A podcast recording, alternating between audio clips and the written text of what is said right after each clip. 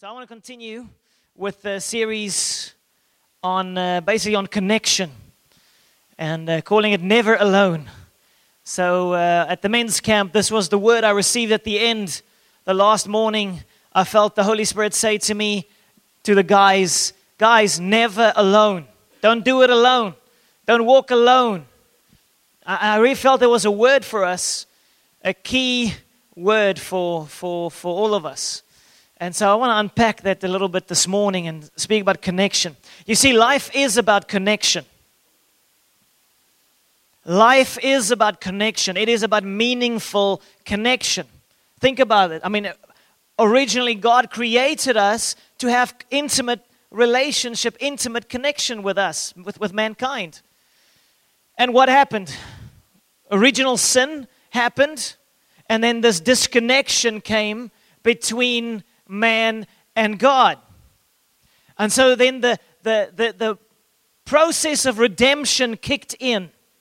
Everything that happened was about reconnecting, reestablishing connection between God and man, and then also between man and man. And and so that's what we see in the scriptures, this this journey of God wanting to to to to reconnect where there was this massive divide between us and Him. That's why Jesus came. That's why Jesus died. We were far or far away from God, and Jesus came to bring us near. That is good news. Amen. So, if you look on that picture there, you see four old guys. Or let's say middle-aged guys for some of us. Middle-aged guys. And uh, I, I'm just thinking about that picture. I, I, was just it just spoke to me of uh, they looked to me like a gang thirty years later. I, imagine this for a moment. Maybe, maybe these four guys have been coming a journey for forty, maybe fifty years of close friendship, walking a journey together.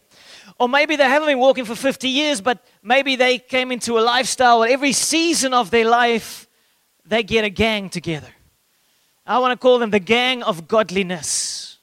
Say gang of godliness. It rhymes. That's that's why I'm doing it, okay? So a gang of godliness. And uh, imagine all of us would have a group of guys or a group of friends that we would walk a journey together, and they would be my gang of godliness. The, the group of people that encourages me, the group of people that strengthens me, the group of people that that, that inspires me to pursue God to a, to a greater measure. So I want to ask this question this morning. Do you have a gang? And then do you have a gang of godliness? Because some gangs are not that great for us. Do you have a gang? Do you have a, a group of people that, that, that inspire you to move forward and to pursue God? Or are you walking on your own? Are you walking? Do you have those type of connections? So uh, some years ago, I think it was two thousand two, I went to Angola. So I went, well, the whole missions team went to Angola, and I was going to going before them to prepare the way. So we were going to do a big outreach, crusade, evangelistic outreach thing. And so I went before the time. And I went on my own. So now I am in the southern parts of Angola. It's a Portuguese-speaking country. And the infrastructure is a mess. And I, the team should have come within a week. But then they didn't come after about a week. Then day eight, day nine, day ten, and we couldn't communicate. We don't. We didn't know where they were. They were driving up from, from Cape Town. So now I am on my own in Angola, and it's just weird. Uh, it's like in the in nights the, there are no street lamps, infrastructure is shot. So every night I had to walk from the place I was staying to a restaurant where someone was sponsoring us me for food, and so I was walking every night about a kilometer in the pitch dark with uh, my little flashlight. And even my translator that was with me, sometimes he was he was he was useless. He was terrible. You know, it was you know you're in the service and I'm preaching at a church and I'm making a joke. Translator says it. Everybody's like, I'm like, dude, what are you saying? It's terrible. So I, I was so alone. It was, you know, every night alone. Can't communicate with the team. I don't know where they are. I'm trying to organize this, this evangelistic outreach. It's really challenging. And now my translator really doesn't even know the Lord. And so at some stage, I'm sharing Jesus with him. And it was like a tall guy. Most people are tall compared to me. So he was a tall guy. And so I'm praying for him at some stage. And he commits his life to the Lord. And he gets filled with the Spirit. Now he's crying. Eh? So now we're standing on a building site somewhere. And this tall guy is, I'm holding this tall guy. And his head is in my shoulder. And he's weeping and weeping. I'm like, it's all okay. It's all okay. I'm on my own in Angola. It was really challenging. So after about eleven days, instead of seven, the team arrives. I come back from the service. I walk into the place, and there's a team. And I cried for, of happiness because it was really challenging. Spiritually as well, you know, just a lot of, lot of pressure.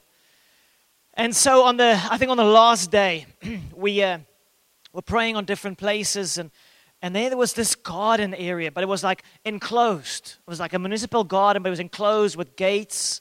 And there were security guards there, and no one could get in there. And so we were praying somewhere on top of the hill thing there, and then we came down. As we came down, another guy shouted, you guys can go in now, because the security guards were away. And so Pastor Sias, one of our leaders, he he ran in between the gates, into the garden, into the air back of the cliff. And when he came to the back there, there was these big steel doors with these big handles on, like a movie. And then he opened it up, and the next moment, just like hundreds of bats came out, and he was like, ah! And then there were these stairs going down into the into the earth, and uh, the Lord led him to pray a whole bunch of things. And anyway, it was a weird moment, but that was like the last day.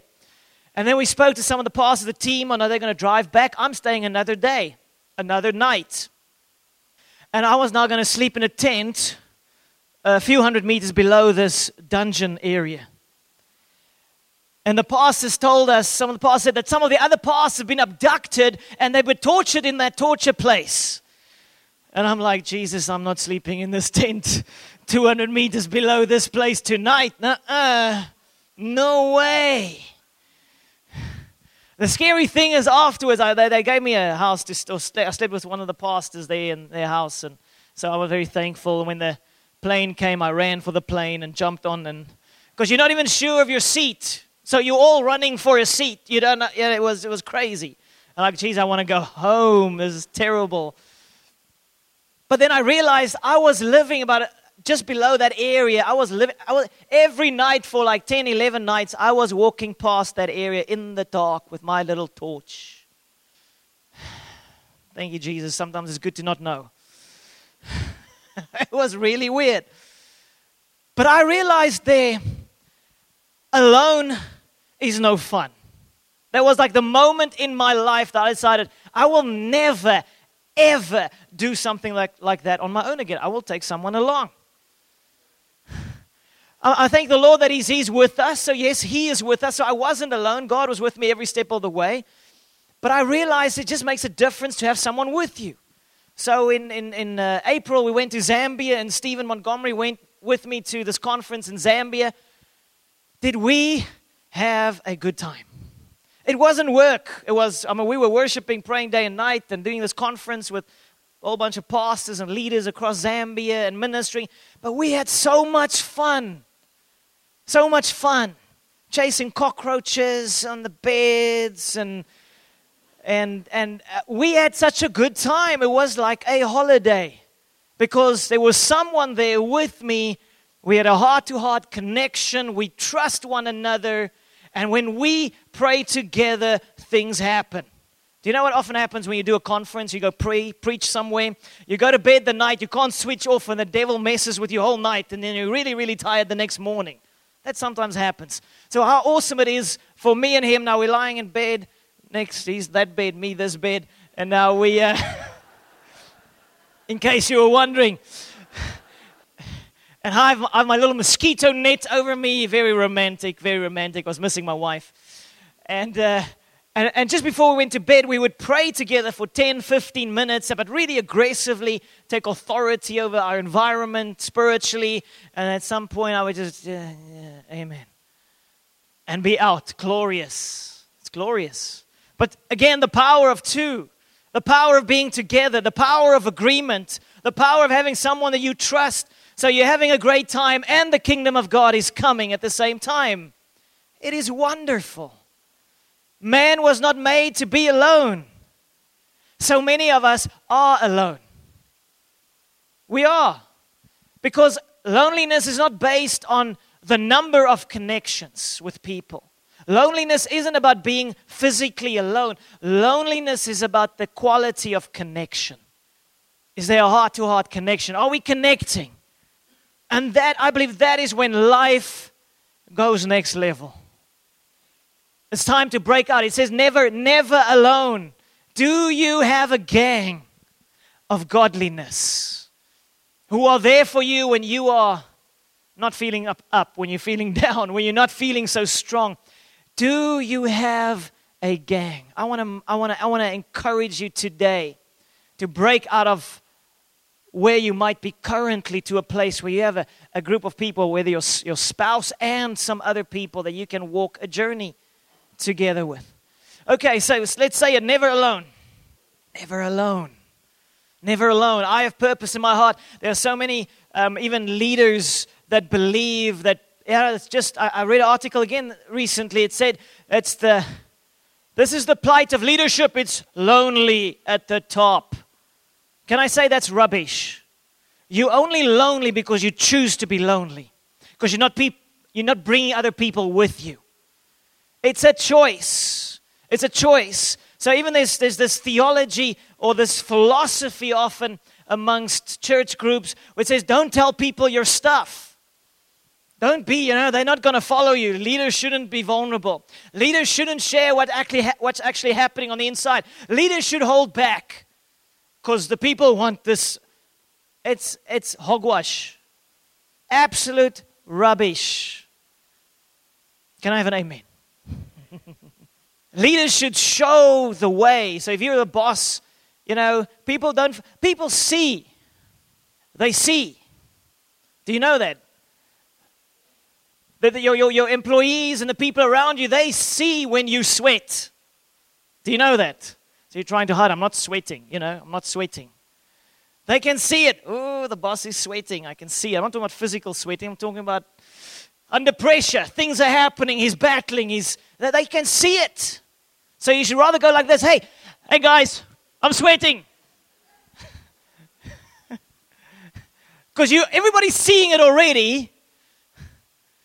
So why not open the door for people to stand with you and to support you and, and, and strengthen you? The ball is in your court. The ball is in your court. So I want to read this verse about the power of two. We see this theme all through Scripture about the power of two. God said it's not good for a man to be alone. Then he made them male and female. Then he had, they had family, not good to be alone. Family, he even made animals. It's not good to be alone. Then we have, there's this, there's this journey, you know, where Moses and uh, Aaron, they, they were two guys there. Then Moses and Joshua. Then Moses and the guys holding up his arms with the army, the brothers in arms standing together in war. Then we have David and... Uh, Um, Saul's son, Jonathan, and they were blood brothers, covenant brothers. They were like, I, I, I'm there for you. I'll give my life for you. Then we have David and his mighty men, and they changed the world together. And then we go on later, we find Jesus coming, and he chooses a gang of twelve. Unfortunately, one was a devil, but that's okay. And then Jesus had three of them that were they, they, his closest confidants, the, the, the, the guys he really, really trusted and walked a journey with. Jesus wasn't alone. In Gethsemane, they failed him, yes, but then God sent angels. Hallelujah. So even when people fail us, then God will, will help. But there's this journey, this, this, this theme of always two by two. Look at this verse. Luke ten verse one. It says, after these things, the Lord appointed seventy others also and sent them two by two. Let's say it, two by two. before his face into every city and place where he himself was about to go. Isn't that beautiful? So the Lord sent them out two by two. Every place where he himself would be going. Because there's power in two. There's power in agreement. And even with me and Sonica, there are times when I am not so lacquer. I'm not in good space. And then she prays for me. There are times when she is not in good space, then I pray for her. Sometimes we're both not feeling lacquer. And you know, like last night we uh, put up some worship music. And then we worship together.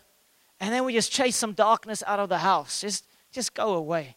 We take back our peace. We take back our joy. Be gone. Do you do that? Husband and wife, do you do that? Or you, you just allow life to happen and then you vent on one another instead of standing together against the enemy. Sometimes when you're not feeling so lacquer, it's because there's probably a, often a spiritual reason as well. Something influencing us, and we need to pray together, take authority, say, hey, out, peace in this house. Two, the power of two, the power of agreement, the power of standing together. So Jesus sent them out two by two. Acts thirteen verse two, it says, as they ministered to the Lord and fasted, the Holy Spirit said, now separate to me Barnabas and Saul for the work to which I've called them. Again, the Holy Spirit comes and he says, uh, man, I want to use I'm going to use Paul so powerfully to change the world. He's going to write two-thirds of the New Testament. Um, oh, my goodness. Now, he's looking at Paul and he's real- realizing this guy has some major weaknesses. This guy has some issues. Who's, who can cover those weaknesses? Who can cover those issues? Na, na, na, na, Barnabas. They're good friends. They trust one another. The Holy Spirit says, separate unto me now Paul and Barnabas. And they go forth and they mightily impact the world. Again, do you see it? Two. Not just one, two. You see, you've all heard of the um, Achilles' heel. Achilles was, uh, in Greek mythology, was a guy who was, his whole body was basically impenetrable except for his heel. He was dipped in the river Styx by his mother or something, and he was, except for this little heel part. So that was his weakness area. He had a fatal flaw in his heel. So he, he fought these incredible battles. He could beat anybody at any time, except for the heel. Do you know every one of us have a fatal flaw? Do you know what you call it? Human. It's called human. It's called human. That's who you and I are. We've got weaknesses. And if we don't have someone covering it, we will find ourselves in trouble. Look at um, the next verse, Luke chapter ten, verse two to three. This speaks about, uh, just after the previous verse, two by two that were sent out. And then it says, the harvest truly is great, but the laborers are few. Therefore, pray the Lord of the harvest to send out laborers into his harvest. Go your way. Behold, I send you out as lambs among wolves. Thank you, Jesus. I'm so encouraged now. It's like the Lord comes to you and he comes and reveals to you how powerful you are. You are a lamb. I'm not feeling powerful. I'm not feeling, I'm not feeling very awesome. Let's say it, I'm a lamb. Every one of us, every one of us have an Achilles heel. Every one of us have areas of weakness. When we are under the power of the Holy Spirit, all things become possible. But when the Spirit lifts, you're just you. And then you need another person. You need a help. Help. You need a gang of godliness. You need someone that's going to cover your weakness. That's why I'm so thankful for my wife. And I'm thankful that she's godly. Because uh, she covers me. I often say this, but when my wife is near, sin is far. Hallelujah. All the men in the house say amen. Yes, it is good. It's like the devil will try until my wife walks into the house. He's like, uh-uh, I'm going now. She's back. And I need her to cover my weaknesses. Every one of us need not just someone. I don't only need my wife, I need friends who will cover my weaknesses. Or the enemy will take us out. So on our own, we're just like uh, lambs. But when you put us together, I believe we become lions. When our weaknesses are covered, we become like Achilles, but the Achilles, the heel is covered. Our weakness is covered. This is so important. This is so critical. This is so life-defining. Because there are many of us who have isolated ourselves. We walk alone, and even those that we might be walking with are not the right people that can help us when things go south. So I want to share with you a, a story about a, a pastor called Perry Noble. Not very well known in South Africa, but he's he was the pastor of the third l- largest church in America. Church of thirty-three thousand people, and a multi-site church. Incredible communicator. I mean, incredible communicator. And then he fell into uh, alcohol addiction. And uh, he was fired middle last year. And, and, and the wheels came off. So I was listening to him sharing afterwards, like eight, nine months later. And he shares about going to the um, place where they help you when you battle with, uh, what's the place's name? Rehab. Thank you. See, I haven't been there. So just doesn't doesn't come there so, so easily. So he went to rehab, and he, and he just shares his story, you know, um, of how, how, how it was his lowest low, and how he would, there was this little path around the, the complex that he would walk every evening as the sun would would uh, go down, and, and he would share that. I mean, he's lost everything. He's lost everything. And, uh, and and he was just at his lowest point, and he said that one night, I think it was the last night, one of the nights he was walking there again, he felt God whisper to his heart, "I'm not done with you. I'm not done with you." And when he was sharing this, he was just weeping as he shared this um, in a message. But it just so touched me, because I have such compassion on someone who was going for it full, the whole deal, the whole nine yards, the whole thing, giving everything for God, but somehow losing their way and going through that hell. But I want to say to every one of us here this morning as well, God is not done with you. Doesn't matter what you've been through. God is not done with you. As long as you have breath in your lungs, there's hope this side of eternity. Amen. God is not done with you. All you need is to position yourself in the right place and connect yourself with the right people. So Perry Stone wrote a letter, and uh, and and he shared. Uh, Perry Noble writes the, a letter where he shares his biggest mistakes that he's made. So I want to highlight those a few mistakes, and also a few ways that we can connect with uh, or increase our connections. The thing is, this should never have happened to this guy. He's just a high-level, well-known type of guy, but there are thousands upon thousands of other believers who are finding themselves in a similar situation. We just don't know about them because they're not the leader of a church of thirty thousand people. But it's relevant to everybody. Relevant to everybody. So, you know, I, I had this impression that when we talk about connection, that connection is like building a bridge. Connection is like building a bridge. I want to connect with my wife, so now I'm investing my time and my energy, and I'm building a bridge to her. This bridge is built on trust, but I'm investing so that when I am maybe in trouble, she's in trouble, there's a connection. We can we can communicate. We can talk. When the chips are down, we have a we have a sufficient bridge to to connect. So we need to build bridges to one another, bridges of trust. And I'm going to give us a few keys. But the biggest thing is we need to trust. The Bible says, trust in the Lord with all your heart. So because of my trust in God, I'm going to choose to put my trust in people. And so I'm going to build a bridge. But my trust in God is my anchor. My trust in God is what strengthens me. My trust in God is what enables me to... Okay, I'm going to tell you some stuff now. I'm really battling with this. Gonna trust you. Gonna trust you. I'm gonna build this bridge to you. It's uh, uh, to build a bridge is to make yourself vulnerable in certain areas of your life. Okay, so four mistakes I made. The first one that Perry Noble wrote, wrote. It says, I chose isolation over community. He says, I was a hypocrite. I preached, you can't do life alone, and then went out and lived the opposite. Yes, the scripture do say we should seek solitude from time to time. However, solitude is refreshing. Isolation is destructive. Let's say it, destructive. And he says, isolation is where self-pity dominated my thinking, thus justifying my abuse of alcohol.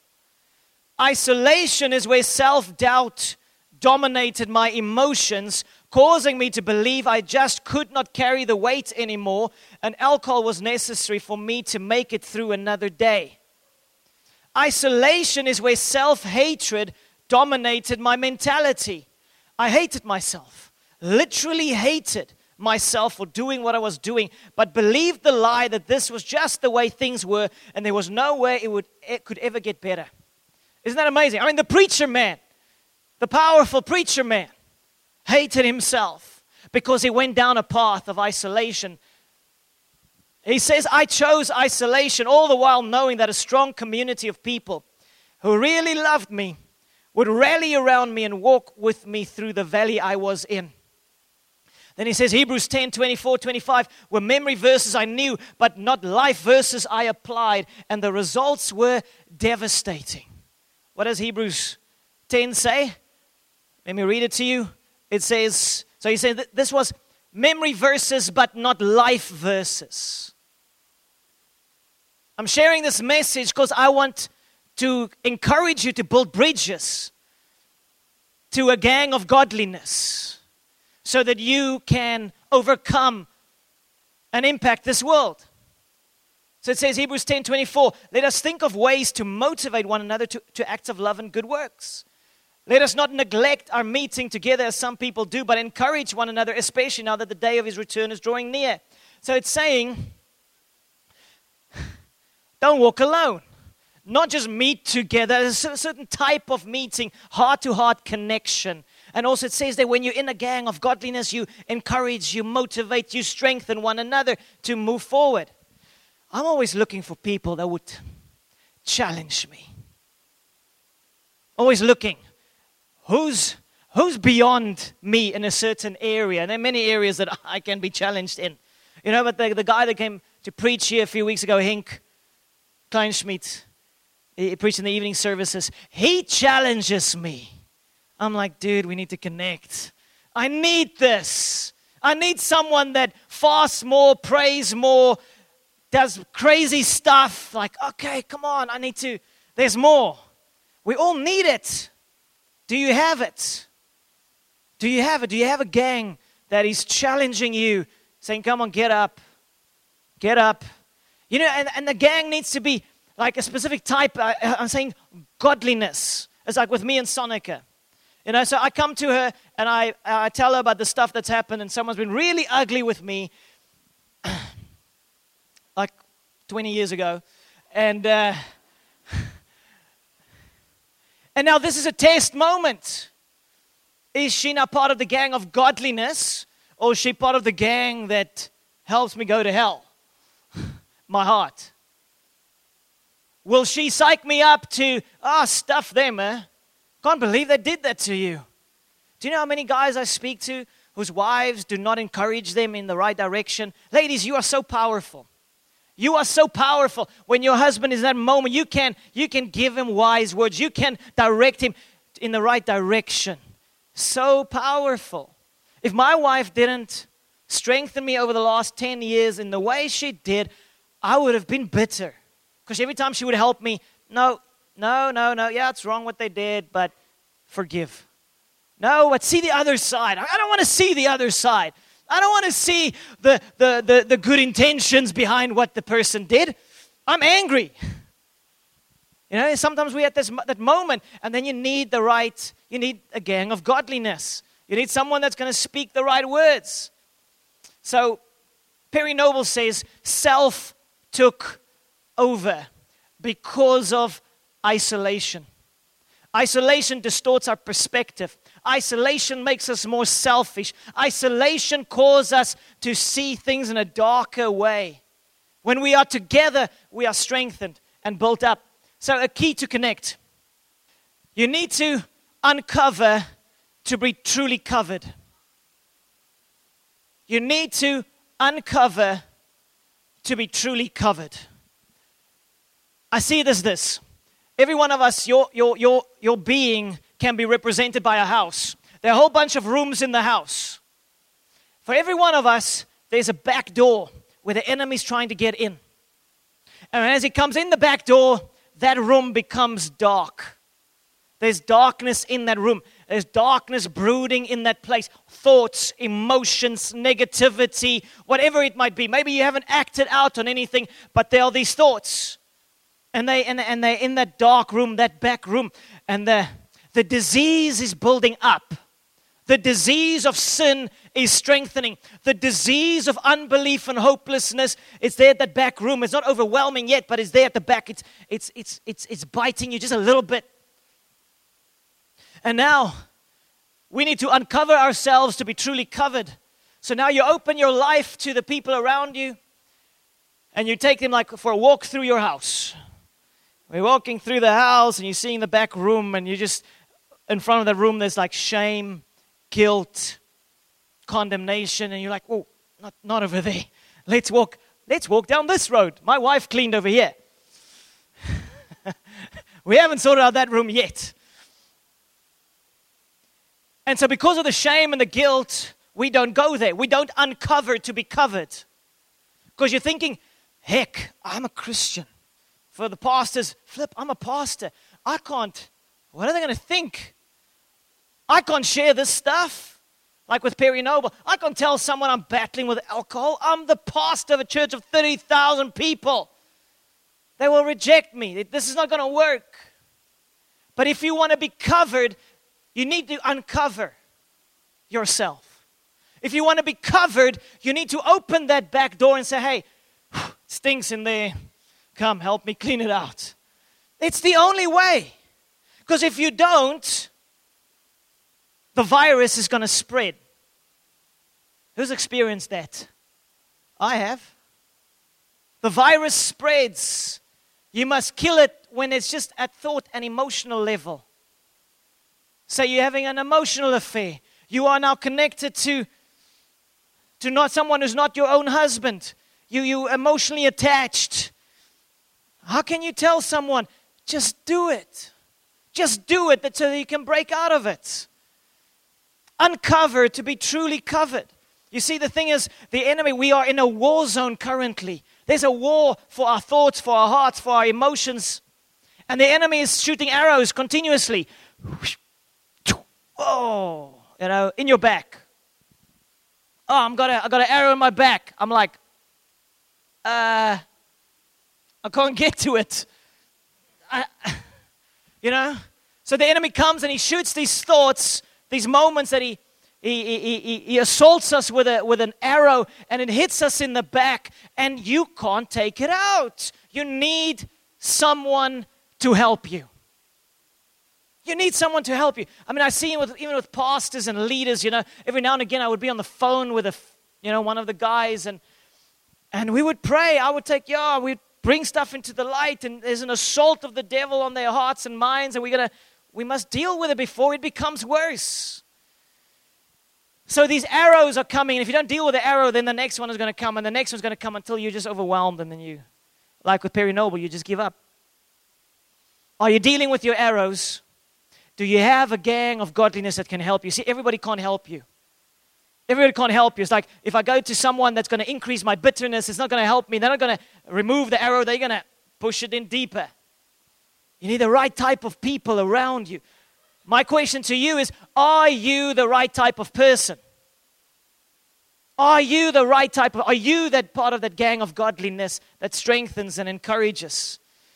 Proverbs eighteen verse one. It says, the man who isolates himself rages against all wise judgment. Rages. It's like, are you nuts?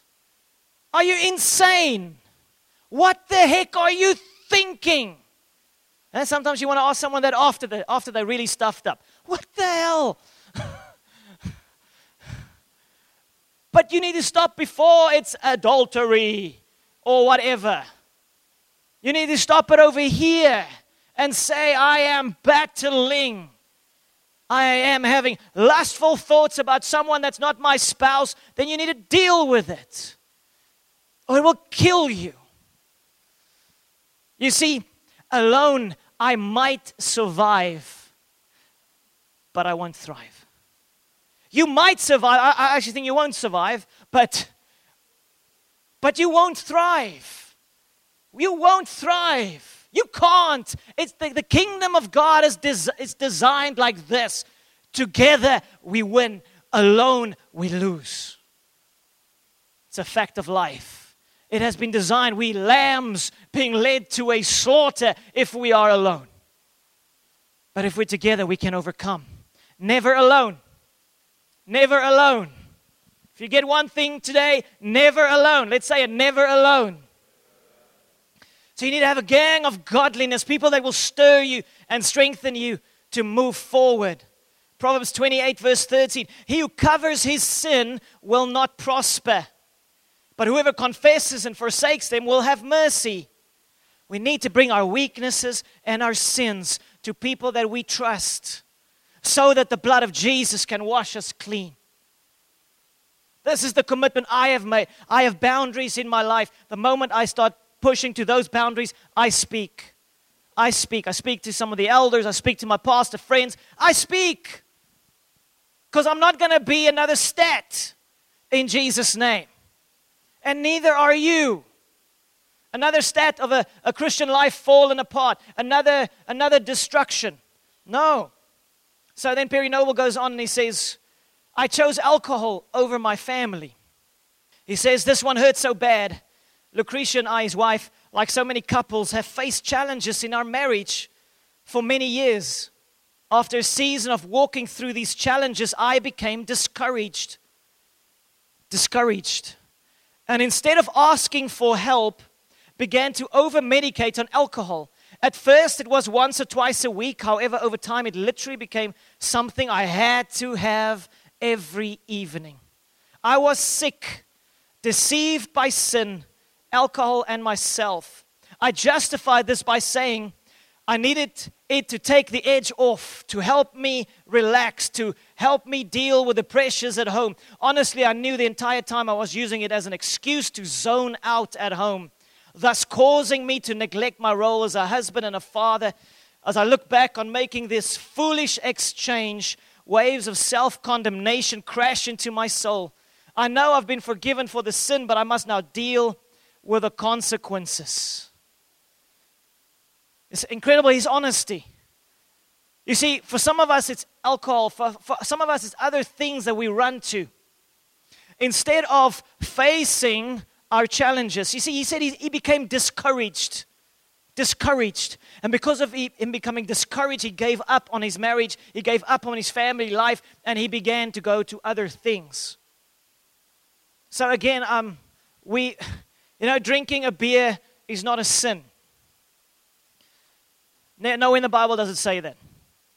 But some of us shouldn't be drinking because you know the effect it has on you. You know what it does to you. It takes the edge off, and also your self-control goes out the door. I know what it, you know, the, the, the times I drink one beer or one, I'm a small guy, so one glass of wine, I'm really feeling, yee, that's lekker, nou Izo.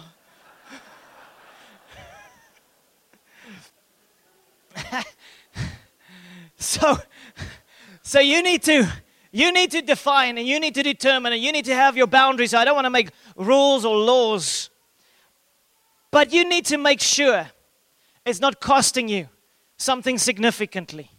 It is not worth it, and, and, and Perry Noble says it, it's not worth losing his life on alcohol. Don't medicate your pain, because that's what we do. We experience pain, we dis- experience discouragement, we experience disappointment, and then we begin to medicate on whatever, whether pornography, alcohol, games, I mean, he's going to work, you name it, whatever it might be. We run away from facing the issues. We have that back room of darkness and is bugging us, and we have maybe a marriage that's battling. It's not what it should be. So I'm like, okay. So we run. Running away never solves it.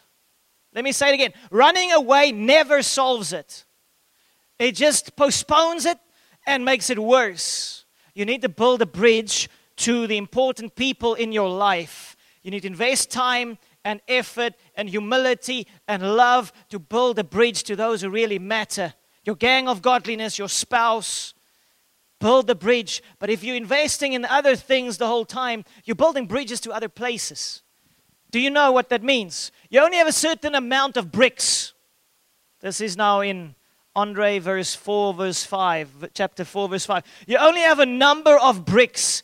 Only have a limited amount of time and energy and emotion and effort, et cetera. And you need to invest in the right things. But now if you are building bridges other places, when the chips are down, there's no bridge for you. There's no trust for you with your spouse or key friends. Ah, I can't tell them what I'm going through. There's not enough trust here. I want to tell you, even if there's not enough trust, jump. Do it. Do it. Do it. I want to decrease my counseling. This is my behind-the-scenes motivation now. I'm kidding, I'm kidding. But I, I, I want to see you flourish. I want to see you overcome. I want to see you succeed. How many people I've spoken to because of alcohol have done stuff that they regret for the rest of their lives? Adultery, prostitutes, et cetera. Sleeping with girlfriend, and more. You need to decide. What life are you going to live? You need to decide. You need to make the, the hard decisions. Because I, I want to see the kingdom of God come. And I believe the Lord wants to raise up a mighty army in this place, but then you have to make the hard decisions. It is worth it. It is not worth it to stuff your life away at the end. You say, if only I didn't. So a key to connect, stay encouraged. Stay encouraged. Don't lose your encouragement. Encourage one another. Do you have people around you that can keep on encouraging you? Don't look for people that are going to tell you what you want to hear. Don't look for people that are going to tell you what you want to hear. You upset, you're looking for someone to say, oh, your husband's an idiot. Stay away from those people that agree with you. Go to the person that will tell you, no, you need to forgive, no, you need to humble yourself, you need to honor your husband, and now there's a lot of good, he's a godly man. You must just look a little bit deeper. Look with the eyes of Christ, and the Lord's going to do it. So you need to surround yourself. A few times with Sonica, she's told me stuff, I'm like, oh, I don't like you now. But I've told her, I've told her, you know, in the past this has happened. I would just like justify myself. Men, we are masters at justifying ourselves. Any women that agree? Who agrees that your, your, your husband is a master? A master at justifying himself. Yes! So what happened in, in, with us in the past is I would um, create an invite. My wife saw something. She saw something. Like she needs to like deal with this. Now, now she speaks to me after like maybe quite a bit of prayer. So now she's speaking to me, and I am like, no, I'm justifying, no, it's nonsense, oh, wait, women are weird, you know, and uh, not saying it, but implying it, and, and in the process, I would communicate to her, her opinion doesn't matter, and then she would shut down. She would just say, okay, well, then have fun. It's going to blow up at some stage. I can see that in her eyes. She doesn't say it, because she's godly, but she... She, uh, the eyes are saying it, and I have learned it over time. I need to create an environment where my wife can tell me when she's uncomfortable about something because I need her input. Same way, the way we, with our elders and the leaders in the church, I create an environment where people can speak to me because I'm not seeing everything. Heck, I'm seeing a small percentage of everything. So what environment are you creating? Husbands, wives? Are we allowing our spouses to speak into our lives? Or are we shutting them down, stepping on them? Then do it. You, it's it's going to cost you in the end. You see, alone I might survive, but I certainly won't thrive. So you need to build bridges. I need to create an environment for my wife to speak. I need to create an environment with the people around me that they can speak to me. Even now with the, with the, with the national leadership, being on national leadership now, now I have to open the door for other guys to, to speak to me and say, hey, I didn't like it what you did there and what you said there. And I'm, I'm yeah, sorry. So I would do it in front of our national council. I would tell other guys, I just want to honor so-and-so for speaking to me about that thing. I made a joke about something. Didn't go off very well. I hurt someone. I'm, I'm sorry. Thanks for speaking. Creating an environment where everybody can come to the table.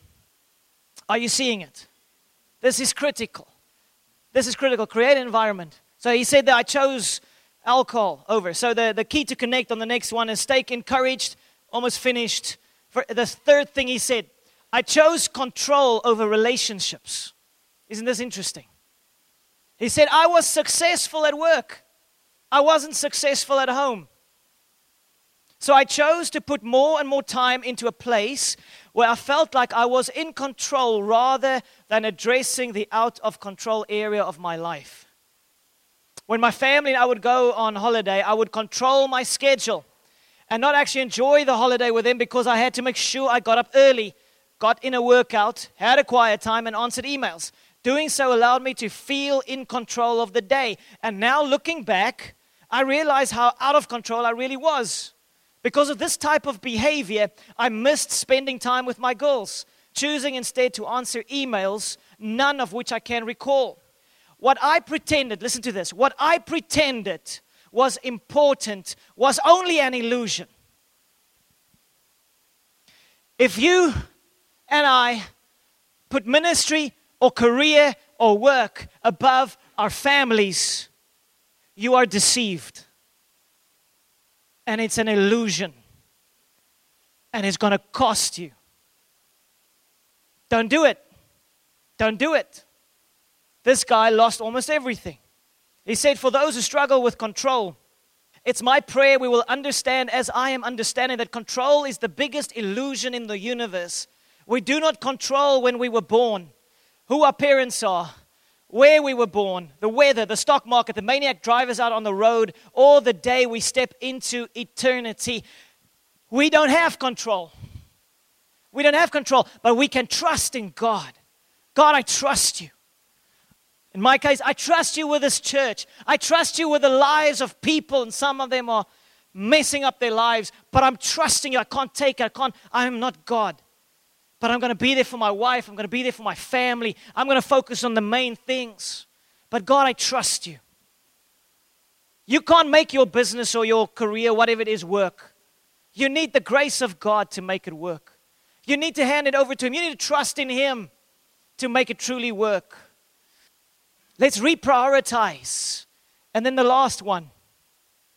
He said there, I chose silence over crying out for help. I chose silence over crying out for help. He says, I was hurting, deeply hurting. In doing so, I allowed sinful thoughts to exponentially multiply in my mind. This is a pastor, people. How much the normal people like us? This is a powerful man. He said, I allowed sinful thoughts to exponentially multiply in my mind, thus impacting my mind in ways that were both destructive and harmful. I believed the deceptive lies the enemy would whisper to me, such as, no one will understand, or you are only, you're the only one who has this issue, or if you tell people what's really going on, they will abandon you. If you are in a bad place, I mean, you are living through hell on earth. My prayer for you is that you would make the immediate decision to tell someone ASAP. He says, because he remained quiet, he sped by like light speed into destruction. You need to speak. We need to say. We need to tell someone. So that's on the negative side. But more than, you need to right now begin to build up a gang of godliness. A bunch of people, your spouse, if you're married, and others, that you strengthen one another, that you build one another up, you believe in one another, you stir one another to good works. Do you have people like that around you? Someone that you look at their marriage and you're thinking, man, the way that guy is treating his wife is amazing. Normally we're like, heck, The way he's treating his wife, it's horrible. But what if we have people around us that would inspire us to, wow, that is incredible. Wow, that woman, when her husband answered her like that, she chose to be so calm. She didn't bite back.